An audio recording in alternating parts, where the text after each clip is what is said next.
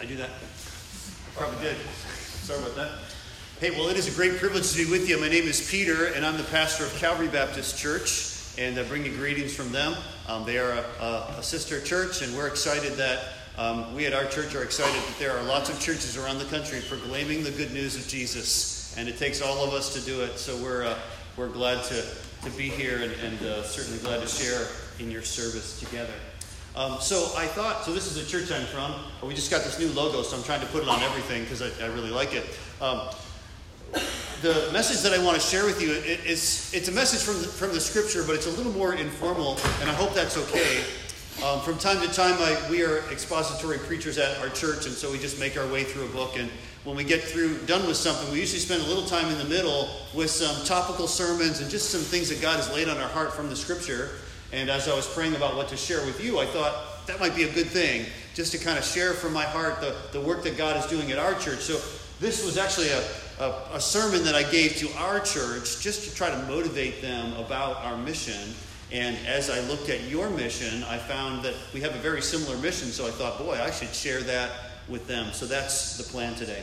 Um, so this should be a pretty easy sermon to follow. There's going to be two stories, there's going to be two principles and then a little chat about your church. All right? So I'll let you know along the way how, we're making progress so you'll know when it's just about time to be done. Okay?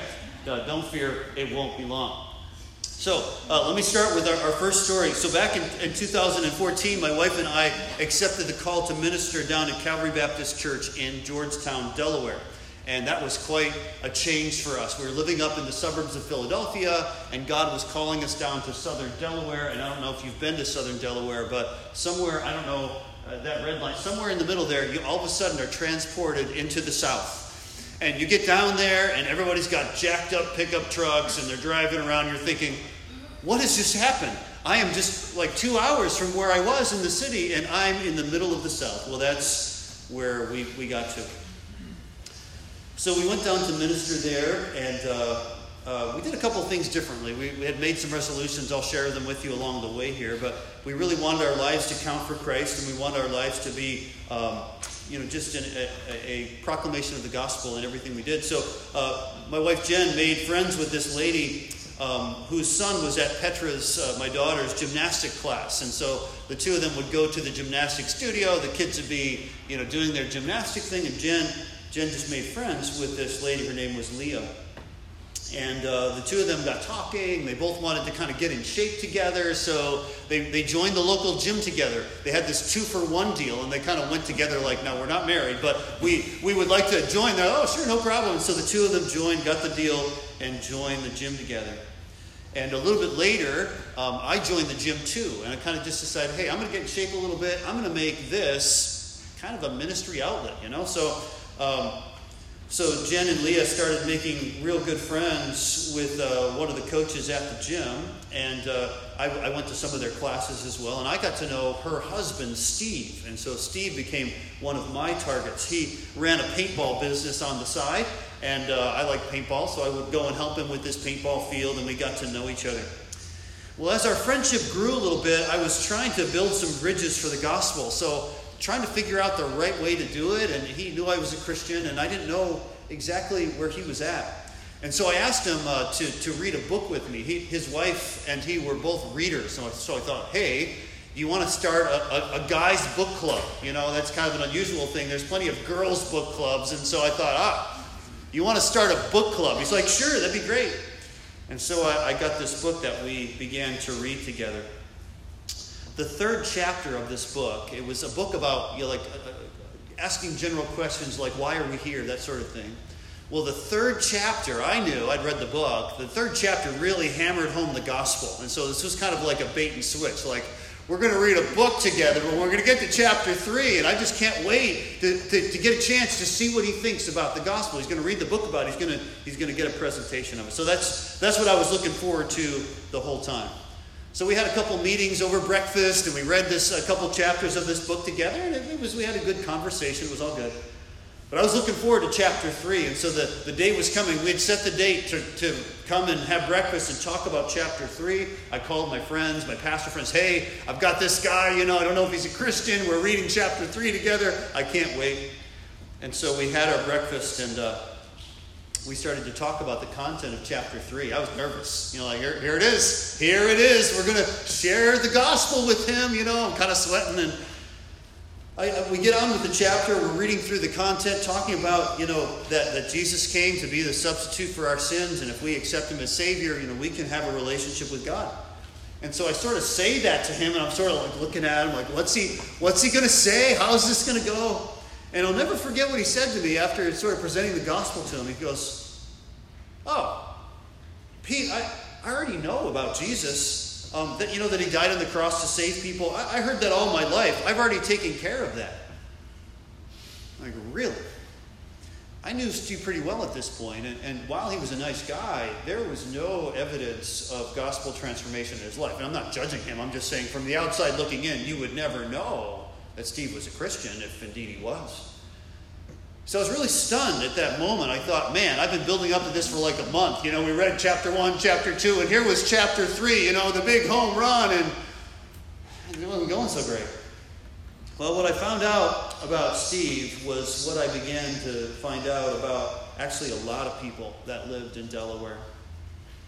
You see, down in Delaware, seemingly everyone claims to be a Christian. Many of them heard a message as a child and said a prayer at a vacation Bible school and figured out that they, they just kind of figured, well, I did that already, I'm all set. No one explained to them what it meant to have a relationship with God. They just thought if I say these words of a prayer, then I'm all set. And so their lives show no evidence of transforming grace, but they would claim with their last breath that they are indeed a Christian. So he believed uh, Steve did, as well as many others that I met, he believed that Jesus was the Savior. If he asked him, Who's the Savior of the world? he would have said Jesus. But he hadn't made the choice to accept Jesus as his Savior. I think I was supposed to put a picture up here. There was us at the gym. Sorry, I should have had someone else do this. Um, and here's me talking to Steve. That's not Steve, just a, a stock photo. And, and here's what he thought that Jesus was the Savior, but he hadn't made the choice to accept Jesus as his Savior. The first story is done. We're on to our first principle. Take your Bibles and turn to Acts chapter 8, would you please? Acts chapter 8. I'm not sure if you know the story of Philip and the Ethiopian uh, official. And so I want to read it for you and make a few comments about him. Now, an angel, this is verse 26 of Acts chapter 8. Now, an angel of the Lord said to Philip, Rise and go uh, toward the south to a road that goes down to Jerusalem, to Gaza. This is a desert place. And he rose and went, and there was an Ethiopian, a eunuch, and a court official of Candace, queen of the Ethiopians, who was in charge of all her treasure. And he had come to Jerusalem to worship. And he was returning, seated in his chariot. He was reading the prophet Isaiah. And the Spirit said to Philip, Go over and join this chariot. So Philip ran to him and heard him reading Isaiah the prophet and asked, Do you understand what you are reading? And he said, How can I, unless someone guides me? And he invited Philip to come and sit with him. Well, that's quite an opportunity, isn't it? I mean, the Spirit says, hey, there's this guy. He's reading Isaiah. He doesn't know what he's he doesn't know what he's reading. Go and explain it to him. So Philip goes, and uh, again, he's an unsaved uh, government official of Ethiopia, and he's reading the prophet Isaiah. And so Philip takes the chance, and he, he asks the man if he understands what he's reading. And in, in turn, he gets invited into the chariot to explain it to him. Take a look at verse 32. Now, the passage of scripture that he was reading was this Like a sheep, he was led to the slaughter, and like a lamb before its shearers is silent, so he opens not his mouth. In his humiliation, justice was denied him. Whom can describe his generation? For his life is taken away from breath, from the earth. And the eunuch said to Philip, About whom, I ask you, does this prophet say this? About himself or about someone else? Then Philip opened his mouth and began with the scriptures. He told them the good news about Jesus. And, uh, and as they were going along the road, they came to some water, and the eunuch said, See, here's water. What prevents me from being baptized? Verse 38. Um, and he commanded the chariot to stop, and they both went down into the water, and Philip and the eunuch, and he baptized him. And when they came out of the water, the Spirit of the Lord carried Philip away, and the eunuch saw him no more and went on his way rejoicing. Well, in this text, the, the Ethiopian eunuch has um, a, a level of belief even as he's leaving Jerusalem. He's curious. He, he actually goes and gets a copy of Isaiah. When we see that he was reading the Bible, we all picture him taking out his cell phone and you know opening the Bible app and reading Isaiah. Well, of course, it didn't go like that. In order to have a copy of Isaiah, he would have had to have a conversation with somebody because that was a scroll that he would have purchased or had copied or something. So there is a level of curiosity and desire in this eunuch's life, though he hasn't truly understood what it means to put his faith in Christ. So Philip comes along the way, explains to him that the prophet Isaiah was actually prophesying about Jesus. I mean, do you hear that question that the eunuch asked him? Who's this person that he prophesied? And Philip's got to be going, like, this is the perfect opportunity. Sometimes it's hard to witness and sometimes it's easy. Well, easy answer to that question is Jesus. Let me tell you about him. Well, what happened along the way here is the, the Ethiopian eunuch puts his faith in Jesus and he makes a public profession by having Philip baptize him. You see, he, he made his belief personal. He went from believing that, that there was a Messiah that he was reading about in Isaiah to accepting and believing that Jesus was his Messiah. It's just a little change of words, but it makes all the difference. You see, we believe that God makes his salvation available to everyone who repents and believes, right? You believe this. 1 Peter 3 9 says, The Lord is not slow to fulfill his promise, as some count slowness, but is patient towards you, not wishing that any should perish, but that all should come to repentance. So, this step of repentance and belief is available to all. And if you haven't do, done so, I would urge you to put your faith in Christ. His salvation is available to you. If God wants you to make the Savior your Savior. Well, there's the verse. Boy, I tell you, I'm not doing a very good job here. God calls you to make the Savior your Savior. Now, I think we all would sort of agree with that, that part of the message. So we're, we're just about done uh, with uh, principle number two. We'll be on to story number two. So we're making great progress. Um, we would all agree with that. You're going to find people, as you witness to others, you're going to find people that know about Jesus. They might even be able to talk a, a, a good game, but they haven't applied that personally to them. They haven't confessed that they're a sinner. And so we would all agree that we want that person to go from just thinking that Jesus is a Savior to, to Jesus being their personal Savior. Now, what I want to talk about next is a similar transition that needs to take place in the life of the believer, a similar change in perspective that needs to happen. We all agree that it needs to happen to the person who knows about Jesus, and that person needs to come to know Jesus personally. Well, the same is true in another area of the Christian faith. But before we talk about that, I'm on to story number two. Those of you that are, are keeping track, we're, uh, we're making great progress, almost halfway. Here we go. Just before we moved to Delaware, God was really working in my heart. I sort of mentioned this. Um, I was an assistant pastor at a church that was a little bigger than, than I was normally used to being in, and I kind of got caught into the machine of it. I was the music pastor, and so I, you know, would come each Sunday and present worship, and I I sort of got into a rut there. And I started to realize that I didn't have a lot of connections with people who weren't Christians. I mean, it was, it was all, you know, nice and good to witness to my other, you know, uh, pastor colleagues, but all of them had trusted Christ, so they didn't need me to tell them about Jesus. And, I started to realize I didn't have a lot of people like that. And uh, God was beginning a work in my heart. Um, so as, a, as a, a couple years before we went down to Delaware, um, I, I, started to get convicted about the fact this is a picture of uh, our row of townhouses. Ours was actually, I think this one here to the right um, was our door, maybe one over, I can't remember. But uh, there were five units in our townhouse, and we began to realize we didn't really know these people. Like they lived next door to us. We waved at them as we were getting into our cars in the morning, but I didn't know their spiritual condition, and they didn't know mine, and, and, and we would shovel each other's uh, you know sidewalks sometimes and help get the car out of the out of the snow and that sort of thing, but just hardly knew each other. So God began to work in our hearts, and I was, I was really ashamed that as we were leaving to, uh, getting ready to leave for Delaware, it's like we didn't know these people that well. And so a couple years before we left, we, we did a big Christmas party. Remember that, honey? We did this Christmas party for our building. We said, hey, Christmas party at the Radfords. And you know what?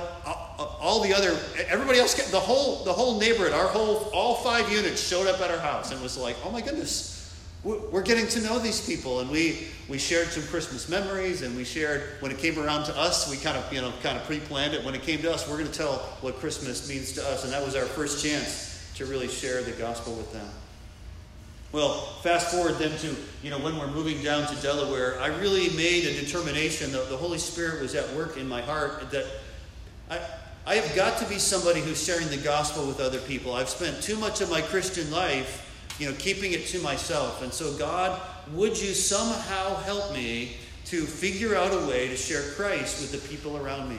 Now, let me just pause and say that um, I'm not really comfortable talking about myself as an example because if you looked behind the curtain, you would know that I'm as messed up as anybody. Um, I, I, have got serious issues. I am not a model Christian. I, I, try to, I try to follow Christ, but uh, you're not looking at the Apostle Paul here. I'm, just, I'm a guy I'm just like you. And I was, I was just begging God, God, I need to share the gospel with people, and I don't know how to do it. At that point, I had like three and a half seminary degrees and all this, all this information, and I couldn't figure out how to share Christ with people around me. So I was just begging God, show me a way. Now, I wish I had invented some revolutionary system that I could present to you today. And for $9.95, you know, four easy installments of $9.95, you can be an evangelist too. I, I didn't invent anything that good. Um, but let me just tell you some of the things that we did. So we moved down into this neighborhood, and the neighborhood had an HOA. How many of you live somewhere that has an HOA? Uh, one of you does, okay. HOAs do not have a reputation for being very helpful, right? They pretend to be helpful, but a lot of times HOAs are about a bunch of people that want to boss people around, and so they get on the HOA board. So our HOA board was just forming in this community. And so I decided I'm going to get on the HOA board. And I'm going to try to do my best to make our HOA about being kind to other people, doing things that make good sense, and getting involved with others.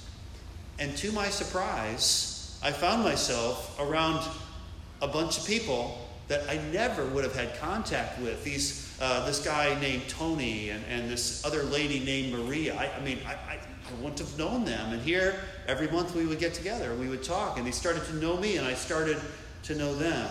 And that became just the start of, of a chance to share Christ with them. I already mentioned that we joined the local gym, and I started going to the same classes at the same time so that I would be with the same people the, in this gym. So we just started working out together. I started to know them. They started to know me. One of my favorite things would happen when, you know, six months, I didn't, didn't like broadcast to them who I was and what I did. I was a pastor in the local community, and I just, I just worked out next to them.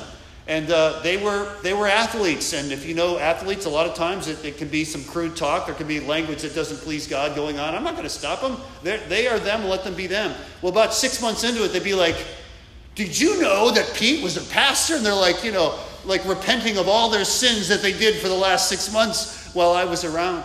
But, but I loved that, that I could get to know them just as a person. And in time, God just gave us a chance to kind of be the pastor for the gym. When people had problems and issues, they would come and talk to me, and they come to talk to Jen as well. And it was just an awesome opportunity to share Christ. I, I remember time sitting with one of my coaches at breakfast at his request. he says, I got a question for you. He was going through a rough time. He says, I've watched you and Jen go through some hard times. How in the world do you remain so calm and peaceful when hard things happen in your life.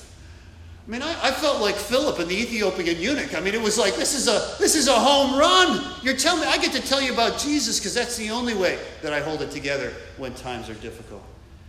Pretty awesome. Some of the other things we did, Jen started to volunteer at the local public school. She just figured out who our daughter's teachers were and said, "Hey, if I come in once a week, can I help you?" Well, any teacher in the right mind is like, I would be happy for you to help me. And they just stacked up piles of, can you run off all these things? It gave Jen all the busy copy work, and, and they loved it. And eventually she was a substitute teacher at that school, and that became another community for us, and they started to know who we were. And I remember the day when one of the teachers called me and said, You're Jen's husband, right? You're a pastor. I need to talk to you. And it was like, you know, people are asking to talk to me, and I'm not asking to talk to them. It's an amazing thing. Well, during COVID, um, I'm sure you all experienced that, right? What do you do in COVID? Um, so I'm in, I'm part of that gym community, and uh, everybody's going stir crazy because we can't work out. You know, they closed all the gyms. So what are we going to do? And all these athletes are, you know, just banging their heads, heads against the wall. So I just sent them all an email, say, hey, I'm starting a running club. We're going to meet in this parking lot I'll, I'll mark out a loop for us and we'll run together. Well, that's what we did for an entire summer. We were getting like 25 and 30 athletes coming out just to run around with us. And people of all stripes, let me just say, you know? And it gave us a chance just to show kindness to them. I would bring Gatorade. So, so what did I do to start a running club? I sent an email and I bought Gatorade. That's all I did. They're like, does it cost anything to be in your club? No, we just come and we run together. It, it, that's all we did. It was just a chance for me to help and love them. I, I love to run. That's something that I do, and so I could share that with all of them. All of this to say that in my heart, and I'm not holding myself up as an example because I, I'm not a particularly gifted evangelist. I'm not, you know, I, I get nervous when I'm about to share the gospel with somebody. Any of you had that feeling when, like, oh, here it goes. Here is my chance what if I said something wrong? What if they ask me a question I don't know the answer to? What's going to happen? I, I, that, that same feeling in the pit of my stomach happens every single time. So God just sort of flipped a switch in my mind. And, and only God could have done that because I have all the same re- hesitations and reservations that you have. And so He changed my heart that, that I needed to just start trying to share the gospel with people around us. Just needed to figure out a way to do that. Well, we're, we're done with the second story. On to the second principle. Man, we're getting where uh, Brad's kids are so excited. They, I know what they normally put up with. Um, I'm just teasing. I'm just teasing. Take a look, if you will, please, at Colossians chapter 1. Colossians chapter 1. I'd like to read um, just a, a several verses here Colossians chapter 1, we'll start in the second part of, of verse 23. So, chapter 1, verse 23, the second part, and I'll just read for a little while. I, I sort of want you to listen, want you to listen to Paul's heart as it relates to the gospel. Just kind of listen. He, he sort of just unveils his heart here. In 23b, the hope of the gospel that you have heard, which, you, which has been proclaimed to all creation under heaven and of which I, Paul, became a minister. Now I rejoice in my suffering for your sake, and in my flesh I am filling up that which is lacking in Christ's affliction for the sake of his body, that is the church, of which I became a minister according to the stewardship from God that was given to me for you to make the word of God fully known. The mystery hidden for ages and generations, but now revealed to his saints to them, God chose to make known how great among the Gentiles are the riches of his glory, of his mystery, which is Christ in you, the hope of glory. Him we proclaim, warning everyone and teaching everyone with all wisdom, that we may present everyone mature in Christ. For this I toil, struggling with all his energy that he powerfully works within me. Now, to be honest, there's probably a dozen passages in the New Testament that we could have read and gotten the same impression. But I happened to be doing a study uh, of my devotions in Colossians, I thought this will work. In every corner of this passage, do you sense the urgency and the burden that Paul has to share the message of the gospel? He is passionate about this. In verse 24, he's grateful for the suffering because it enhances the spread of the gospel. He's like, okay, God, I don't mind suffering because the gospel is going forward while I suffer. In verse 25, he sees himself as commissioned with the message, the message of the gospel. In verse 28, he, he, gives his, he gives us the focus of his life, and that was to make Christ known. In verse 29, he talks about working tirelessly and depending on God's power to accomplish his ministry. So when you cut Paul, he bled the gospel. That's what his life was all about. You see, something had happened to Paul. He had taken Christ's commission to share the gospel to the whole world to a new level. I just realized I haven't advanced the PowerPoint slide forever. Um, sorry. Um, should have had someone else do this. They normally do this at my church for me. That would have been a better choice. Um, here's what I'm about to say. He had taken Christ's commission to share the gospel to the next level. You see, the Great Commission had become his commission. Paul took it personally. When, when Jesus commissioned the disciples in Matthew 28, he says, All authority has been given to you. Go and make disciples of all nations, teaching them to obey all the commands that I gave you. And, and lo, I'm with you always. I'm going to go with you on this mission. Well, I think we all would affirm that that is the Great Commission. And we are to fulfill that. In fact, I think on, on, on the front of your bulletin it says making disciples as one of your core values. So I think you agree with me that this is something that we need to do. But uh, so again, let me be clear that I am no Apostle Paul. I am a, a person who gets nervous when I share about Jesus too, just like you. But what God did in my heart when we moved to Delaware was, was very similar to what He'd done in the Apostle Paul's heart, but, but to a lesser degree because he was the Apostle Paul and I'm just Peter. Um, I started to realize that the Great Commission needed to be carried out in my neighborhood. It wasn't the job of the missionaries that we were sending to China to reach my neighborhood for Jesus. It was my job because God had given me the Great Commission. It wasn't my job, uh, it wasn't the job of the, the, the deacons to reach my running partner for Christ. It was my job. His name is Andrew. I, tried, I tried to share gospel, the gospel with him mile after mile, and he just put walls up higher than you can imagine. He loved that I was his running partner, but I could not get to where he'd let me share the gospel. I'm still in touch with Andrew. He's training for the Philadelphia Marathon. I'm doing his programming, and we're talking, and I'm hoping that one day I'm going to get to share Jesus with him. He knows I'm a Christian. And every time I got close to that, he would just back away from that conversation so fast. But it wasn't anyone else's job to share Jesus with Andrew, it was my job. Reaching my kids, unsaved teachers for Jesus, was my job. Sharing Christ with the guys on the HOA board was my job. And so, if I wasn't going to share Jesus with them, who was going to do it? Well, here's my point we all agree that to become a Christian, a person needs to not just believe that God sent a Savior, but a person needs to accept Him as their Savior. We agree with that transition. Yeah, I get that. I think a similar transition in heart must occur if we're ever going to reach the world for Christ. The Great Commission needs to become my commission. We have to stop outsourcing the gospel to professionals. You know, like, hey, Pastor, I need you to talk to my neighbor and tell them about Jesus. And, and I want to say, as a pastor, that's not my job. I'm working on my neighbors. You need to share Jesus with your neighbors. It's your job to do that. You see, the Great Commission must become my commission. Sharing Jesus is not just the job of the pastors and the missionaries and the elders and the deacons and the Sunday school teachers. Yes, it's their job too, but it is your job. Paul felt that responsibility deep in his heart. It was a, it was a, a, a, a mission that he was on. It was the purpose of his life.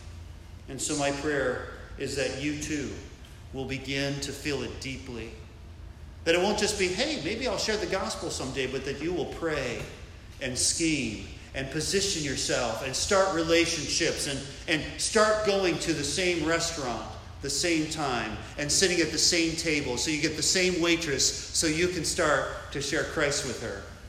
Well, her name's Helene. That's where we used to go to eat down in Georgetown every Friday. Me and the other pastor would sit down at her at Helene's table and we, we just were kind to her. We tipped well. And eventually, Helene figured out we were pastors, and we invited Helene to a service. And she came to the service, and I preached the gospel to her. And the next Friday, there we were, eating at Pizza Palace. That was the only restaurant close to us. And she asked me a question. She said, Are you saying that Jesus is the only way to find salvation? I said, Yes, Helene, that's exactly right. She goes, Oh, okay. She couldn't accept that there was only one way to heaven. And I spent three years getting for that opportunity to share the gospel with her. And, and, and now she's heard the gospel. And how I pray that, that she accepts it when we go down to visit. We actually talked about going to sit at the same table and see if we get Helene again, just because, just to have one more chance to see how she was doing and to share Christ with her.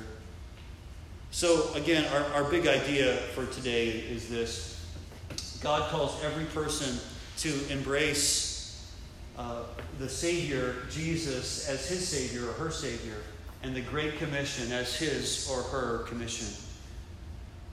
So we've done two stories, we've done two scriptural principles. The only thing left is a chat. Are you ready?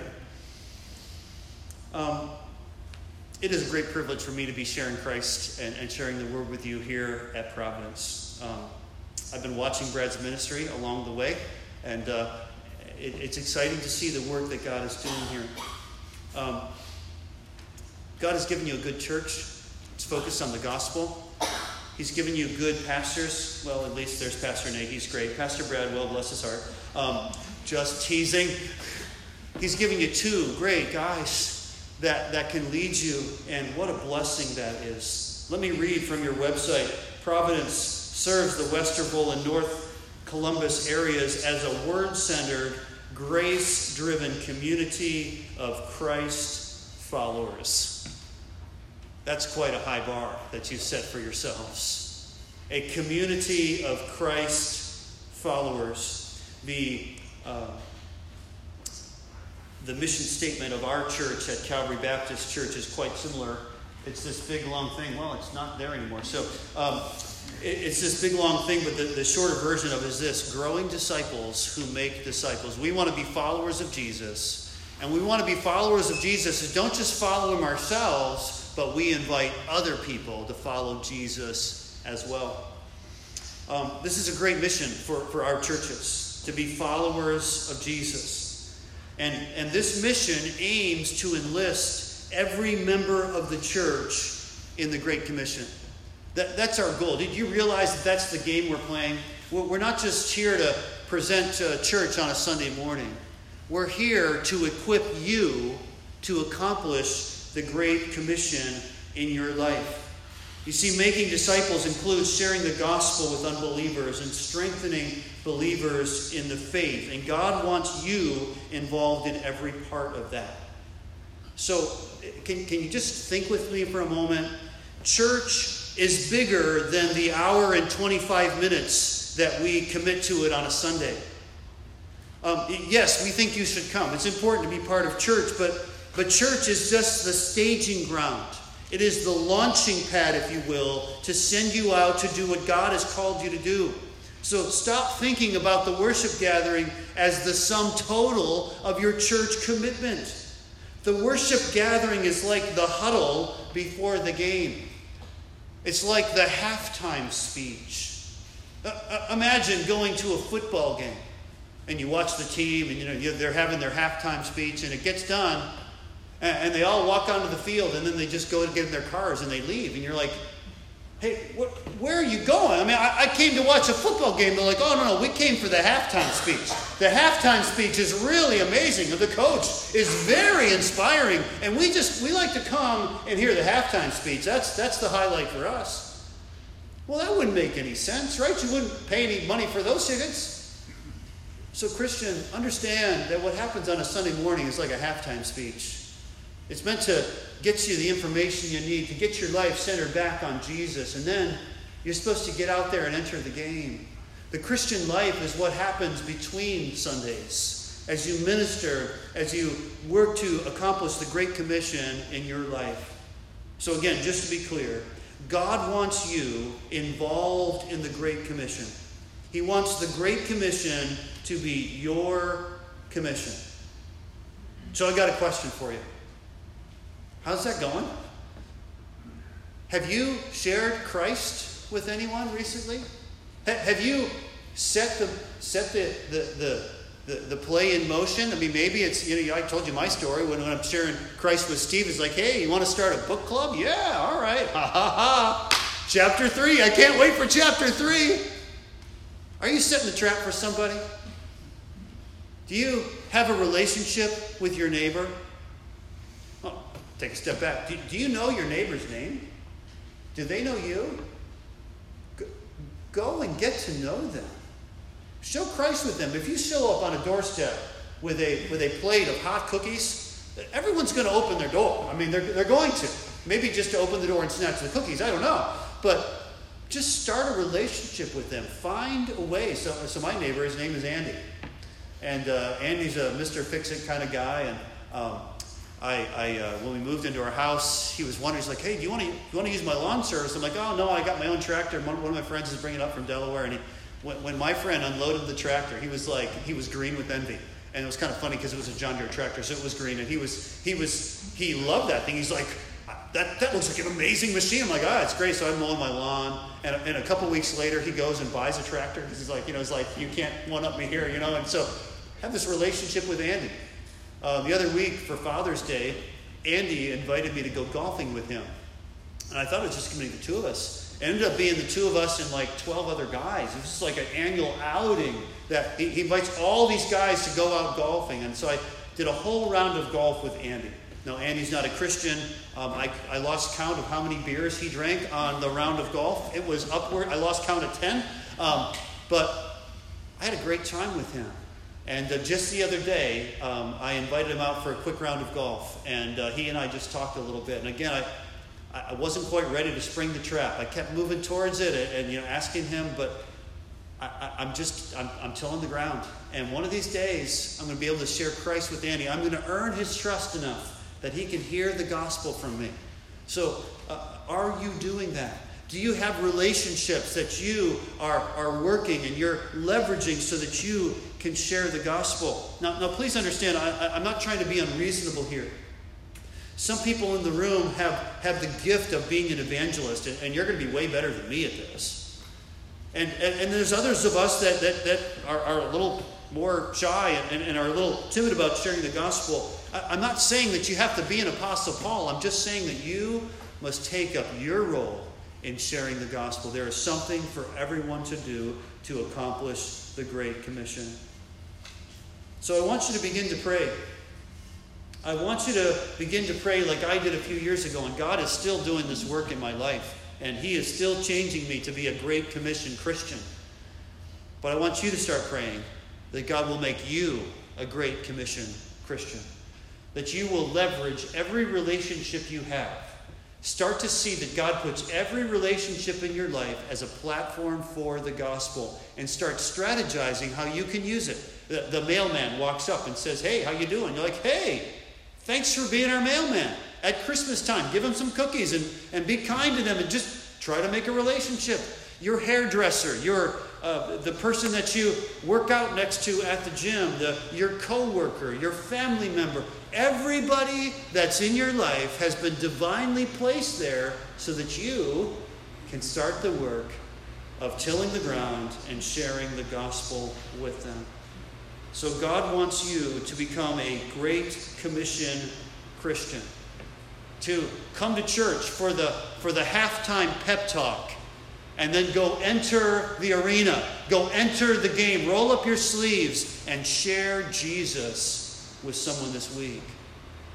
So, for those of you to whom it feels completely impossible, like I'm so glad this guy is up here droning on and on about sharing the gospel, I'm never going to do it.